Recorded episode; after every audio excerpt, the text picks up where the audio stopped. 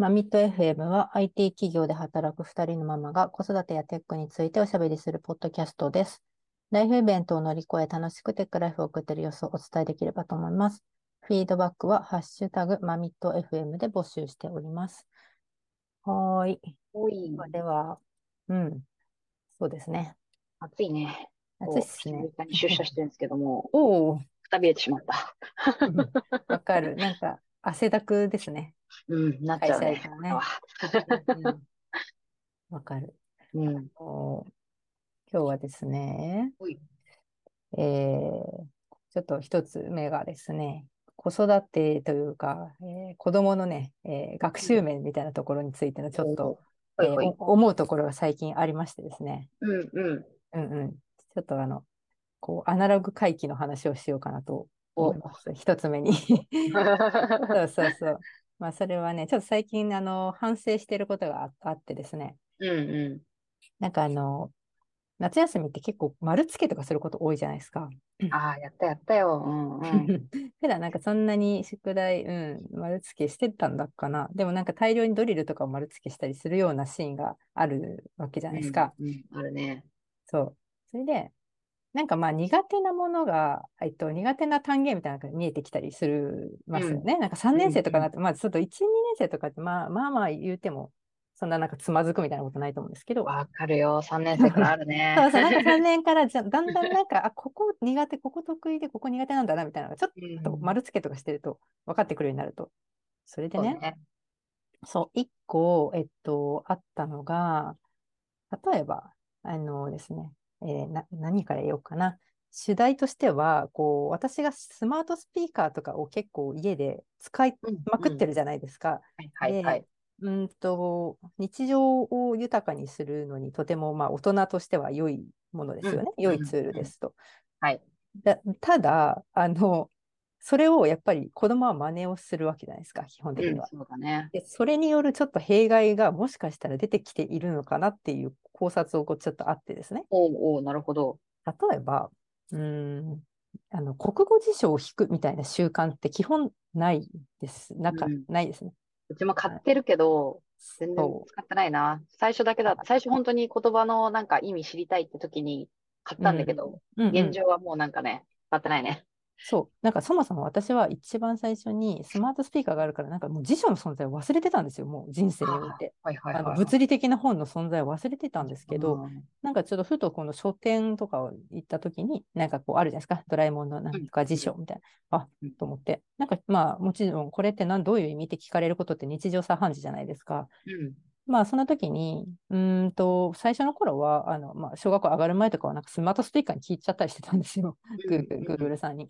とかってやってて、まあそういうのを子供も見たりしてて、まあたまにそうやって聞いたりしてたんですけど、まあだん。だうんんその小学校上がって、まあなんかあんまそれ良くないだろうなっていうのは、ちょなんとなく感覚的には 思ってて、まあうんもちろんその計算をさせるとかはさすがに子供自身もなんだか良くないんだろうなっていうのは分かってるっぽくて、そこまではやらないんですけど、足し算の宿題やらせるとか、そこまではやらないんですけど、でもなんかその辞書を引く習慣みたいなのは、辞書をひなんか意味を調べるみたいなことはなんか若干もうか手離せないときってスマートスピーカーに投げたりしてたんですね。おおなるほど、なるほど。そう。そしたら、なんか3年生になって、結構毎度つまずいてるのが、なんかね、辞書順みたいなやつ、問題わかりますああ、やったよ。やったやった。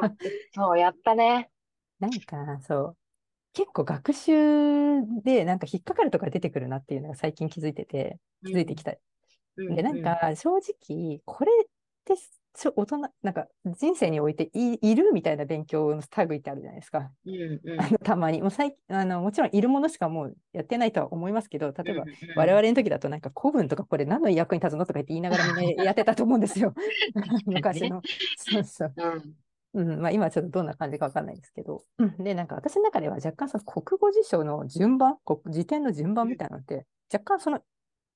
あの大人になっているみたいな、ちょっとおおなるほど、なるほど。思って、うん思ってはいるんですけど、でもやっぱ結構なんか問題として出てくるんですよ。うんなんかうんいるっていうか、もちろんあれですよ。あの、簡単な、あの、あ、あ、あいうえお順に並んでるやつはあいいんですけど、ちょっとしたなんか、なんだ、なんつうのかな。例えば、ケーキっていうカタカナのケーキ、うん伸ばし棒の木に、なんだろう、ケー、ケー、なんかあるかな。ケー、経営とかわかんないですけど、うんなんか並んでてどっちが先でしょうみたいな問題あはいるじゃないはいですか。なんかそれ、そうそう、そういうのがちょっと苦手だったりするなっていうのが丸付けしててあって、うん。若干なんかそれ、あの、まあ、自分、私とかはもちろんそのちっちゃい時に多分それやったんですよね。やって通ってきてるから、なんかこんなとこになんで引っかかるんだろうって思ったりするんですけど、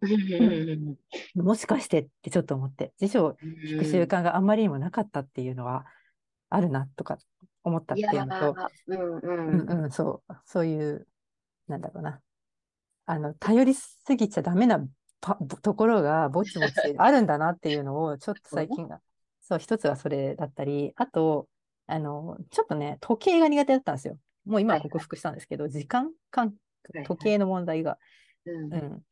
あの、で、それも、よくよく思い返すと、結構うちタイマーをですね、あの、ホーム、うん Google ホームさんにやらせてたはいはいはい。お願いしてるんですね。何分後に教えてとか、何時何分に教えてほしいとかっていうのは、私がもう、もう常にそんな感じでやってるから、あ忘れないように。まあ、もちろん子供もそれを見てね、何分後に教えてみたいな。うんまあ、で最最初はほら、なんかもう、おおあのぐぐぐるってあの、言えること自体がもう嬉しいみたいな時代から、うん時期から、最初、ぐるぐるとか言って、オッケー、ぐるぐるとか言って言っちゃってて、あら、可愛いわね、みたいな時時代から もう、その、この、接してるわけですよ。スマートスピーカーと。だから、もうなんかその時間とかも、本当は時計の針を見て、何時間、何分後とかっていうのを、多分常にあのやっていれば、そこにひ学習面においてあまり引っかかることはきっとなかったのかなとかっていう反省があったりとか、なんかそうい、その、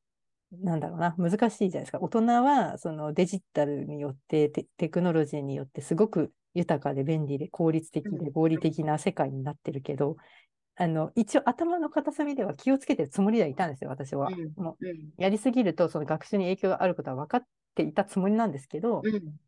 なんかあんまりその真剣には 向き合ってなかったんですよ、そこに。ああ、なんか私結構それさ、私たちの、まあ同じ世代じゃん。うんうん。結構ね、なんかラッキーな、ラッキーな世代だなって、なんか、なんとなく思ってて、ほなんかそのアナログとデジタルの移行のタイミングにいるじゃん。う。うんうん、うん。いたじゃん。なんかそこを成長期で来てるから、はい。なんかどっちも経験してるじゃん。なんか、あ、我々がってことですね。我々が。うんうん、はいはいはい。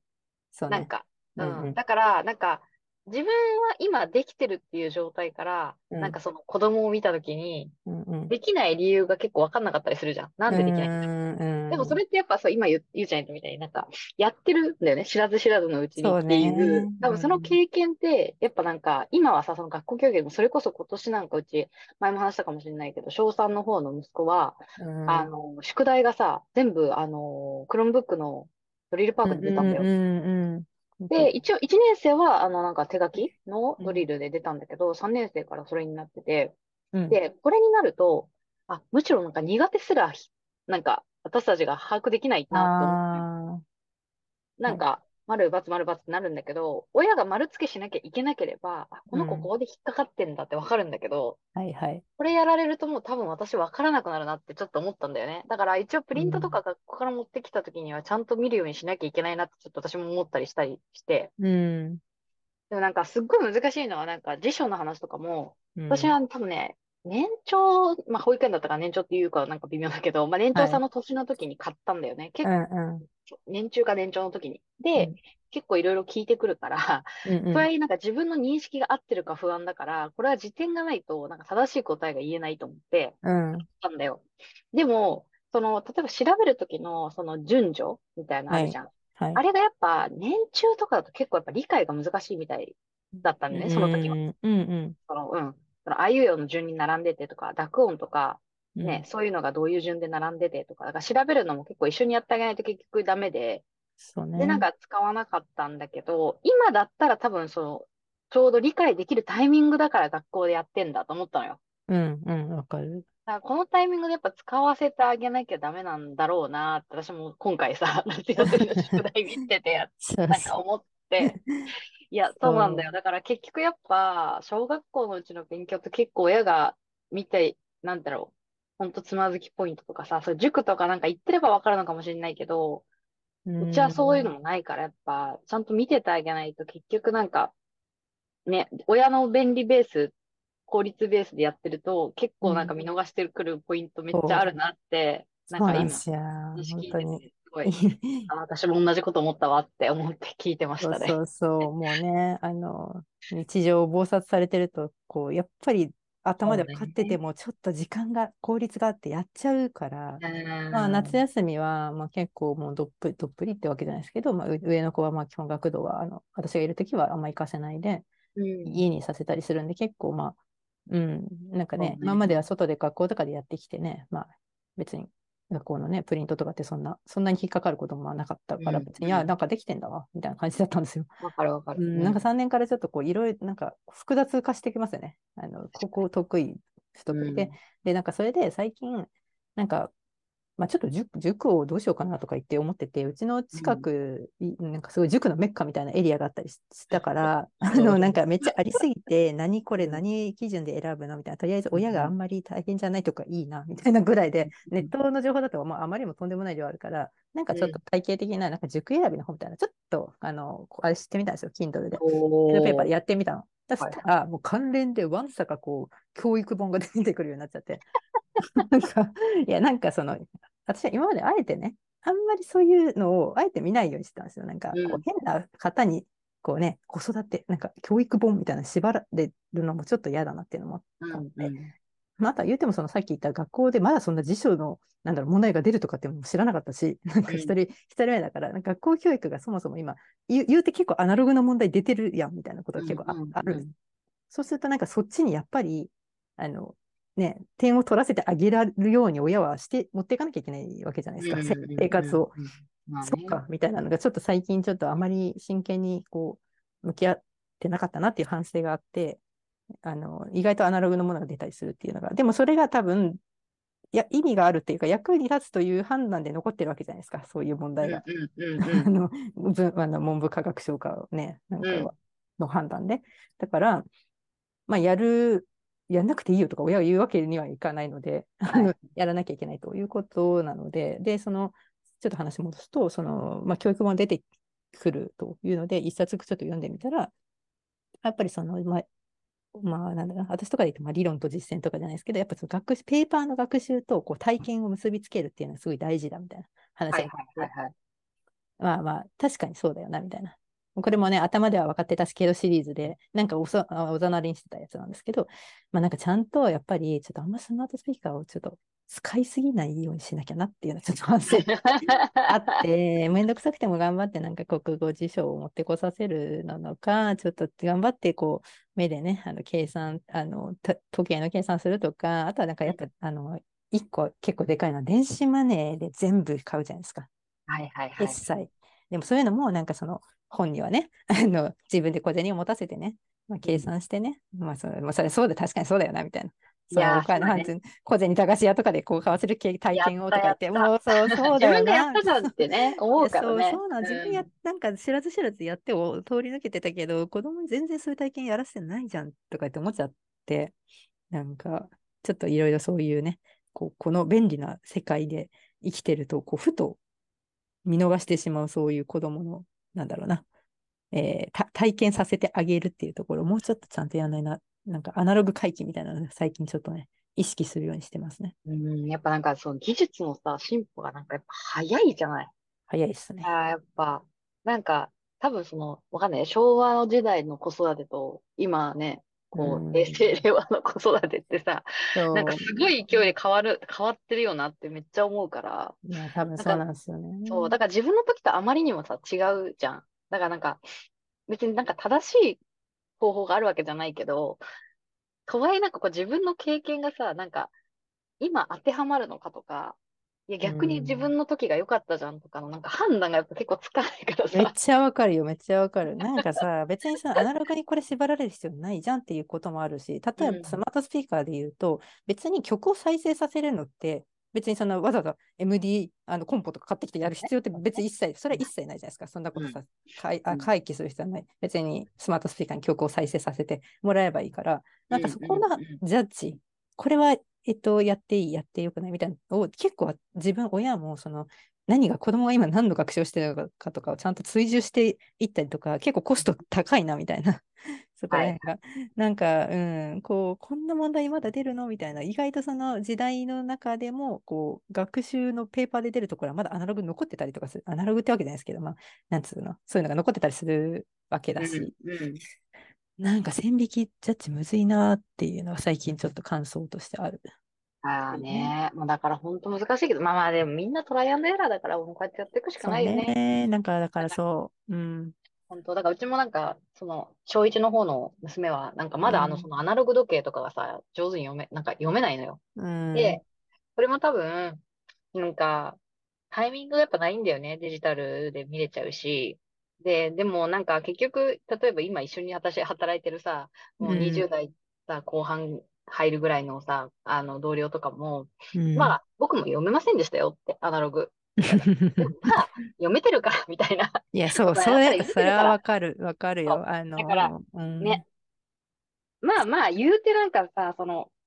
できるようになるんだろうなって思いつつも、まあ、親はやっぱね、焦るよね。わかる。いや、それがやっぱり一人目と二人目の余裕の差じゃないですけど、なんか二人目はどうせ多分今できないけど、そのうちできないわけないのが分かってたりするから、結構こう余裕、気持ちの余裕があるんですけどね。あのね、私も自分が長女だったもんで、それをやられてい、うん、あの嫌だなっていうのは分かるんですけど、やっぱり一人目はあの見てると、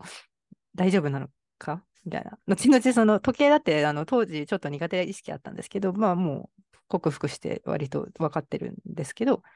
ね、なんか焦りますよね、一人目の時はね、やっぱね。ね。ただし、まあね、自分にとってはね、初めての経験がね、いっぱいだから。そうなのよ。だからちょっと本当、せなんかね、一人目ってこう、戦友とかって言いますよね。うん。こ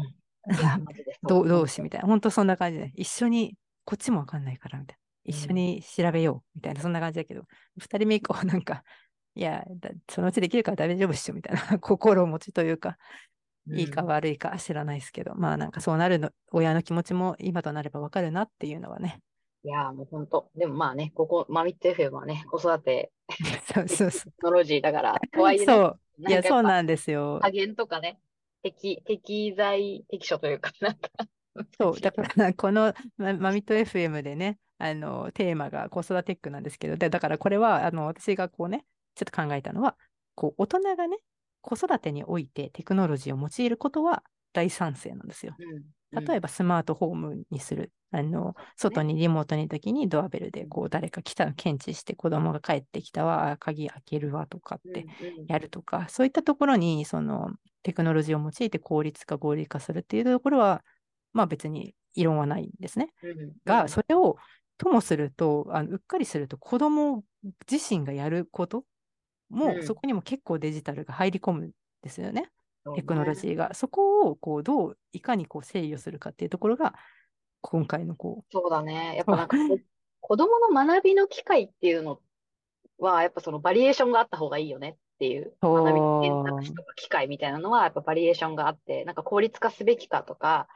なんかね、全部こう、うまく、うまいことなんかこう、便利にすべきかって、なんか逆に便利じゃないこともやっぱ機会になるじゃん。やっぱその、あ、そうですね。こういう不便があるから便利にしたいなとかっていう、こうなんかね、欲求とかにつながっていくと思うから。う、ん、そうなんですよ。機会を創出さするために、親のこう効率化を図るのは全然いいかもしれないけど、うん、まあ、それをすべて子供のこうね、学習機会に当てはめるのが正しいかっていうと、それはなんかまたそうです違うなっていうそう話だね。うん。よく、よく考えないといけないなって、ちょっとね、最近思思う、この話をちょっともうマミット FM でしようかなと思ってましたっていううん。感じかわかるわです。はい。で、はい、もう一個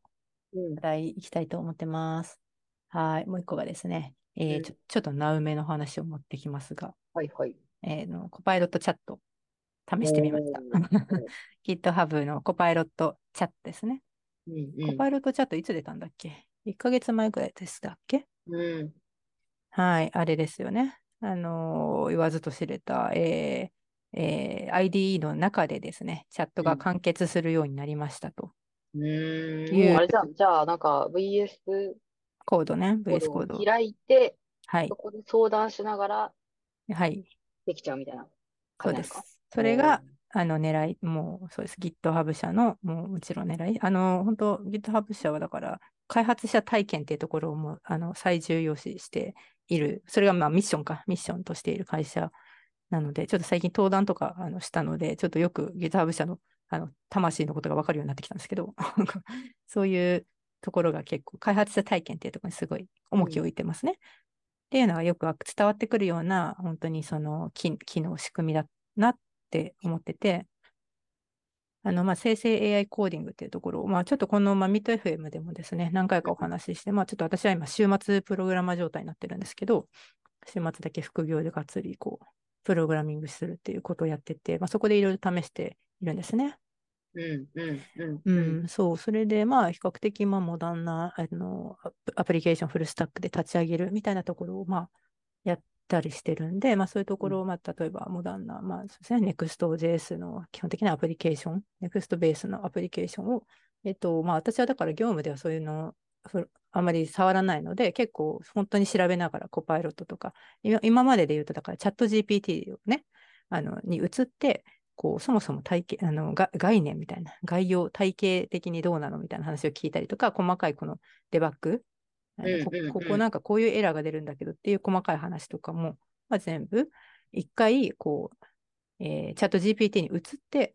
聞いてコード貼り付けたりして、で、戻ってきて、うんうん、AVS コードに戻ってきて、とかっていうやり方をしてましたと。うんうんうん、はい。で、それが、まあ、あの、完結するようになったっていう話ですね。うん。で、まあ、なったって言っても、まずその感想をこう、まあ、まだね、1、2回ぐらいしかちょっと使ってないんで、がっつりは。あれなんですけど、一旦その所感というところをお話し、はい。えー、したいなと思ってまして、うん。まあ、良かったことっていうと、やっぱりそのモデルが多分あの出てるので、GPT-4 ベースのものを採用してるとらしいので、まあ、その使用感みたいなところは、もう本当にチャット GPT とほぼ一緒ですね。うんうん。うん、結構その、この前松井さんも言ってたけど、Google のバードとか映ると、なんか結構全然違う使用感だったりする。いや、本当そうだよね。うん、うん、なんか、そう、ずっとチャット GPT に慣れちゃってると、バードとか開くとなんか、おってなったりすると思うんですけど。ね、ちょっと機械と喋ってる感じするよね。そうそうそう。いや、本当いかにこう、やっぱオープン AI 社のモデルがこの優秀さっていうか、自然、うん、自然さっていう流暢さとか、なんかね、倫理観も備えてるし、なんかいろいろすごいなみたいなのは、やっぱ、うん、頭2つ出てるっていうのはよ、うん、素人でもわかるなっていうのは感じなんですけど、まあ、そういうところで、まあ、チャット GPT、あ GPT ベースのモデルを、4ベースというところが、まあ、なので良かったことで、一つ目はそこですね。うん、まあ、そもそもの制度みたいな問題と、まあ、もう一つ、やっぱり一番でかいのは、まあ、もう狙い通り、いちいちコードをペタって貼り付けなくてもですね、外部に飛んで、外部アプリケーションに飛ばなくても、このウィンドウ、そう結構そのコードを選択して、ここがっていうふうに言えるっていう、そういう体験はすごく大きいですよね。うんうんうん、ここをピッて自分でこあの選択してですね、ちょっとあのここどういう意味ですかとか、これをこうしたいんです、こういうふうに変えたいんですけど、みたいなことをまあその聞けるんですね。うんえー、ID の中で。そこの体験はすごい大きいです、やっぱね。うん、開発者体験は。とか、あとはなんかその、結構開いてるウィンドウから文脈を察してくれるんですよね。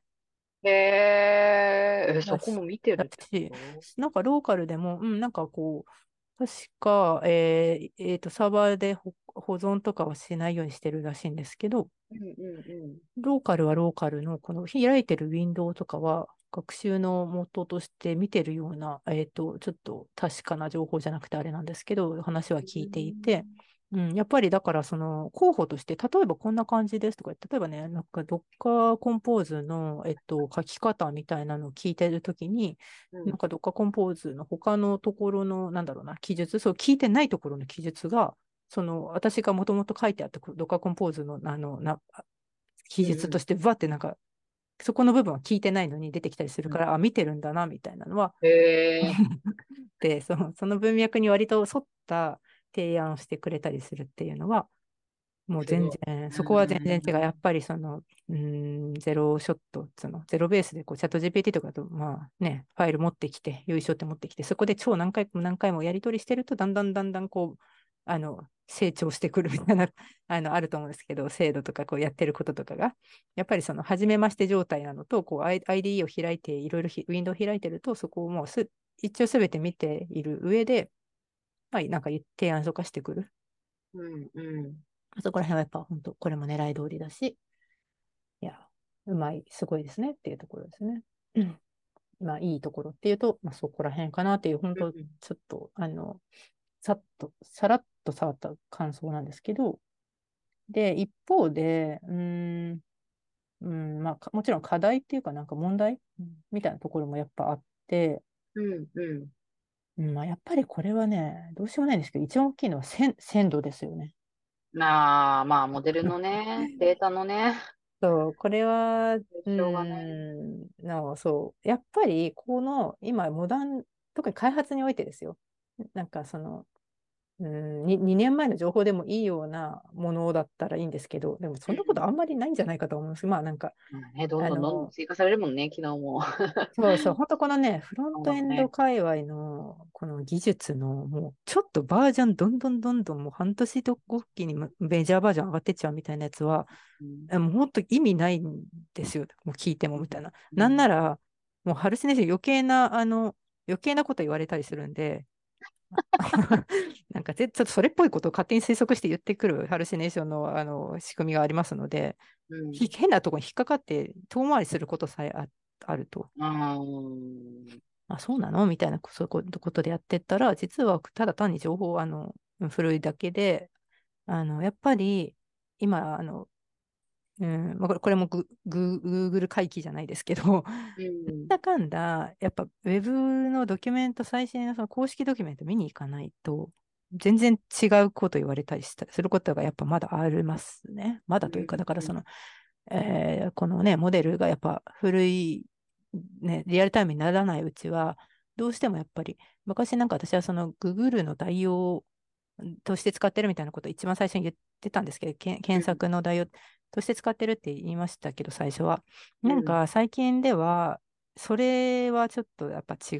うかなと思ってて、やっぱりそもそもその、ね、この生成 AI の、あの目的っていうかなんだろう、思想はやっぱりその思考、思考のなんか外部化ができるようになったっていうところが大きかったりするので、うん、検索の外部化というよりかはメインは、メイン、メイン、まあ、検索の外部化ももちろんできますが、ケースバイケースで、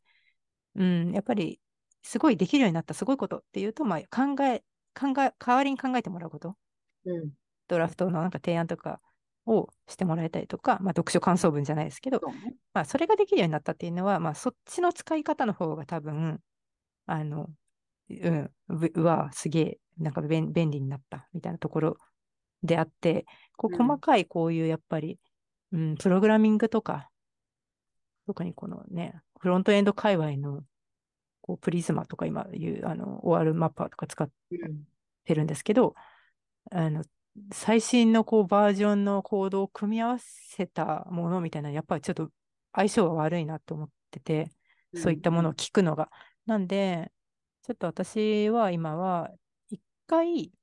ま、一旦そのコパイロットチャットとか、えー、GPT、チャット GPT に聞いてみて、でも最初に、え、それ本当？ってなって、一旦そこで、あの、サマリーみたいなのを、まあ、聞いた上でですね、どういうふうにやってるかというと。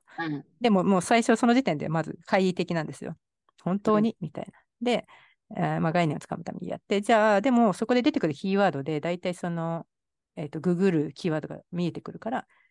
それを持って、あの、大元のドキュメントを見に行って、ここら辺っていう当てをつけてみる。で、もう一回チャあの ID に戻ってきて、なんかもうちょっとその精度を上げたプロンプトで聞くみたいなやり方が、今のところすごい、あの、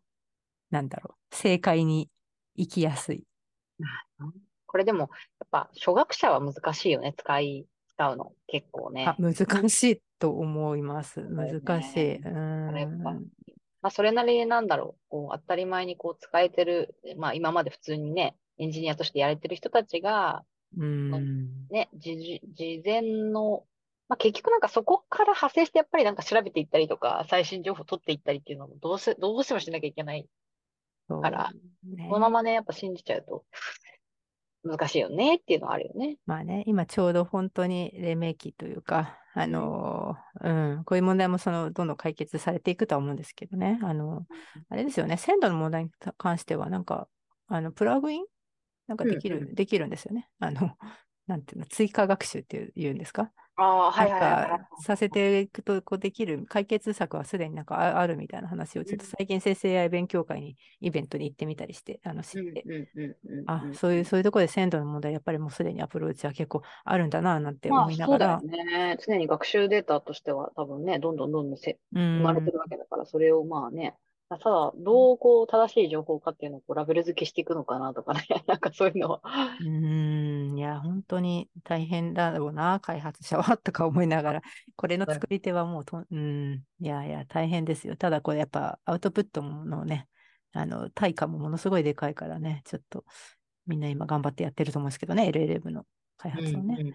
そうそう。まあ、だからその鮮度のところも時間が解決するんじゃないかとは思いますが、うん、なんか Docker Compose の最最初、そのクリエイトオプションみたいなところで、ちょっと引っかかったりしてて、で、そう、それで、その、非推奨だよとか言って最近で、最初出てて、はいはいはいはい。チャット GPT に聞いても非推奨だよってな言われて、あ、コマンドでもね、非推奨って言われたりして、あ、うん非推奨になったんだ、じゃあ違うのにしなきゃとか言って、それでちょっと頑張って、その方向で最初 SSAI コーディングして聞いてたら、実は私の Docker Compose のバージョンが古かっただけであって、あの、あー最初の時見に行ったら、じゃあ普通にあある、あったりとか、とかそういうね、なんかちょっとそういう細かいなんかこう、あるんですよ。ちょいちょいそういうことがあって、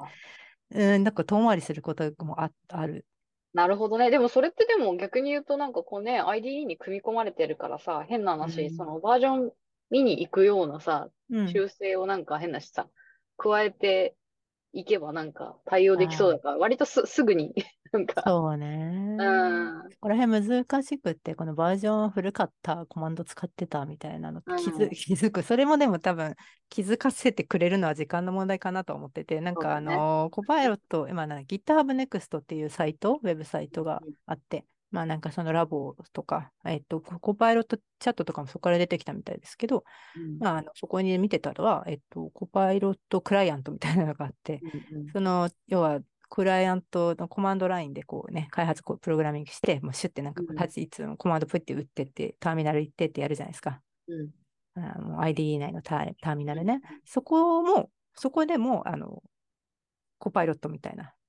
クライアントをね、コマンドを打つところもやってくれるっていうのも今、開発中らしいですよ。やばい。そうもうね、いめっちゃやっぱいずれアイアンマンみたいな世界が来るのかななか。や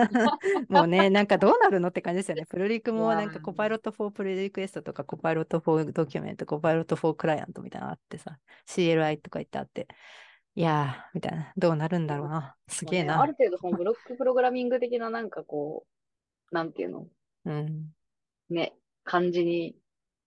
いや、ななるのかね。やっぱそのブラックボックスは増えていくだろうけど。本当になんかね、エンジニアとしてのなんか、とエン良いエンジニアとはみたいな定義がいろんなところでされてると思いますけど、そこら辺の定義がどんどんなんか、誰でも本当に結構みんなコード書けるようにはなっちゃうよねみたいな。同じような、しかも似たようなコード書けるようになっちゃうよねみたいな感じでね。いで話出てたりして。そうん。だからブログとかがさ、流行った時もさ、こうなんか、こう、まあそれこそワードプレスとかさ、いろいろああいうさ、CMS が出てきてさ、ぱうんなんかこう、結局あれもさ、HTML さ、こう、なんつうの、ビジュアルエディターで、うんこう、やるとさ、こう HTML が裏で生成されて、みたいな感じじゃん。うんでもやっぱさ、あれでやるとさ、なんかすごい変なさ、なんかタグ入ったりとかさ、うんうんなんかいろいろするわけじゃん。うんまあそうなんですよね。そう、だからなんかそういうなんかこう、なんか、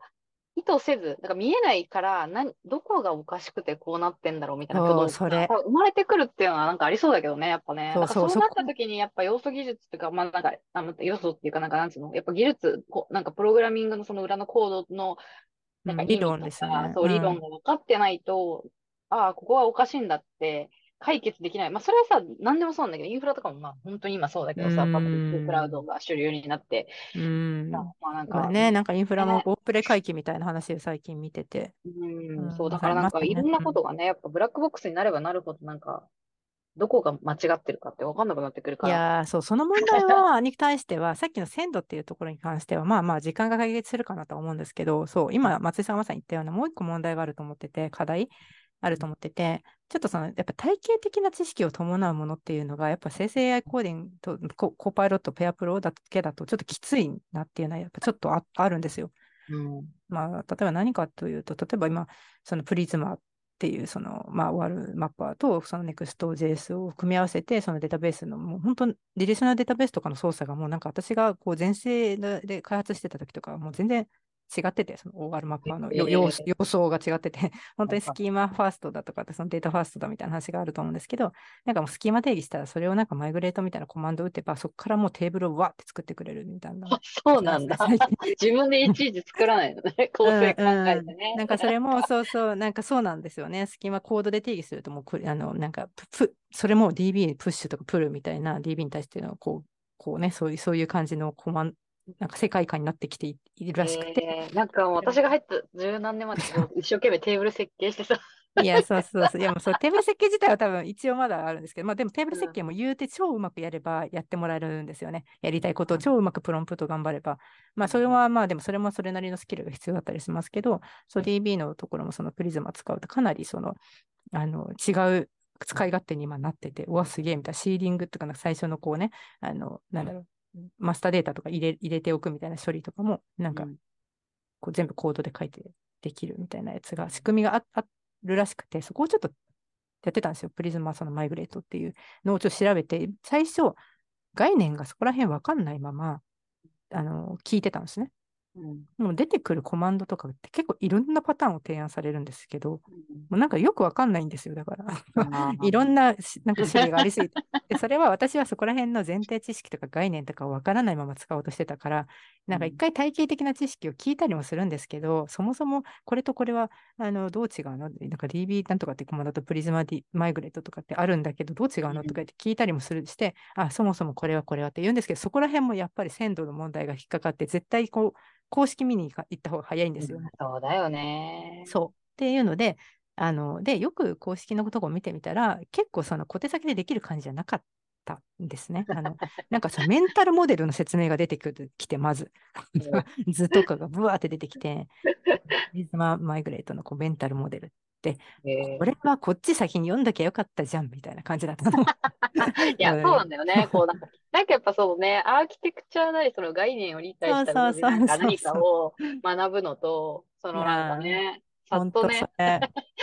表面撫でるのとは全然違うの。だから結局やっぱさ、さっきさ、子供のさ、あの、うん教育の話みたいなのの、ちょっとやっぱさ、似たような問題がさ、結局出てくるんだ。よね。そう、そう。私まさにそれ思った。理論と実践ってこうこれだよな。手を動かすのとなんか、そうそう。なんだよ。ね。うん、それなのですよ。いやー、難しいよ、だから本当に。でも、かといって、じゃあ私たちがさ、その電気がさ、こう、なんて、な、な、なの、電気をこう、ああ、インフラのさせる。仕組みとかさ、そういうのが分かってないからって別になんか不便はないじゃない？そうね。現状ね。まずそこ、なんか分かってるべきこと、なんかやっぱそのハードからソフトうんうん。の、あの、やっぱその、こう、繊維と、やっぱソフトがそう、便利になっていくところの繊維って、なんかやっぱ全然なんか、またそれもそれで違うなとは思うから、なんかうん私もこの前なんかラジオ作ってて、いやもう全然ラジオの仕組みとかを聞いてもなんか意味がわからんとか 思いながら、まあ、かといってなんかそれ自体ができないからって言って何か今困るってことは全然ないんだけど、まあうん。うん本当、そのプログラミングとかいう、まあ、ベースソフソフトなのかな、まあ、あの、うんこう流れの速さってやっぱすごいものがあるから、うんそこをこうやっぱ体系的に理解してないと、なんかやっぱ、なんだろうね。なんか、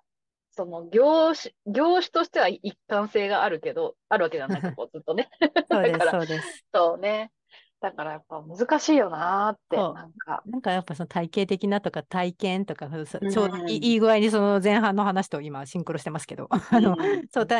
実際の体験触るところだから大人で言うとプログラミング言うともうなんかまず手を動かすみたいな方も必要だったりするし一方とか学習ペーパーで見るみたいなところも両方やっぱりまだやっていくっていうのが結論必要ですよねまだっていう着地。ねまあ多分なんか、一生なんかそういう形で何かしらやっぱその体系的に学ぶっていうのはなんかなくせないよね。なくせないと思いますけどねなく。せないと思う。人。間でいある以上。はい。そうです。そういう感じです。はい。っていうところでいい感じで終わったので、ねここら辺で終わります。うんでは、また次回。です。はーい。はい And now, a short commercial break. エンジニアの採用にお困りではないですか？候補者とのマッチ率を高めたい、辞退率を下げたいという課題がある場合、ポッドキャストの活用がおすすめです。音声だからこそ伝えられる深い情報で、候補者の興味・関心を高めることができます。ピトプでは企業の採用広報に役立つポッドキャスト作りをサポートしています。気になる方はカタカナでピーとパと検索し、X またはホームページのお問い合わせよりご連絡ください。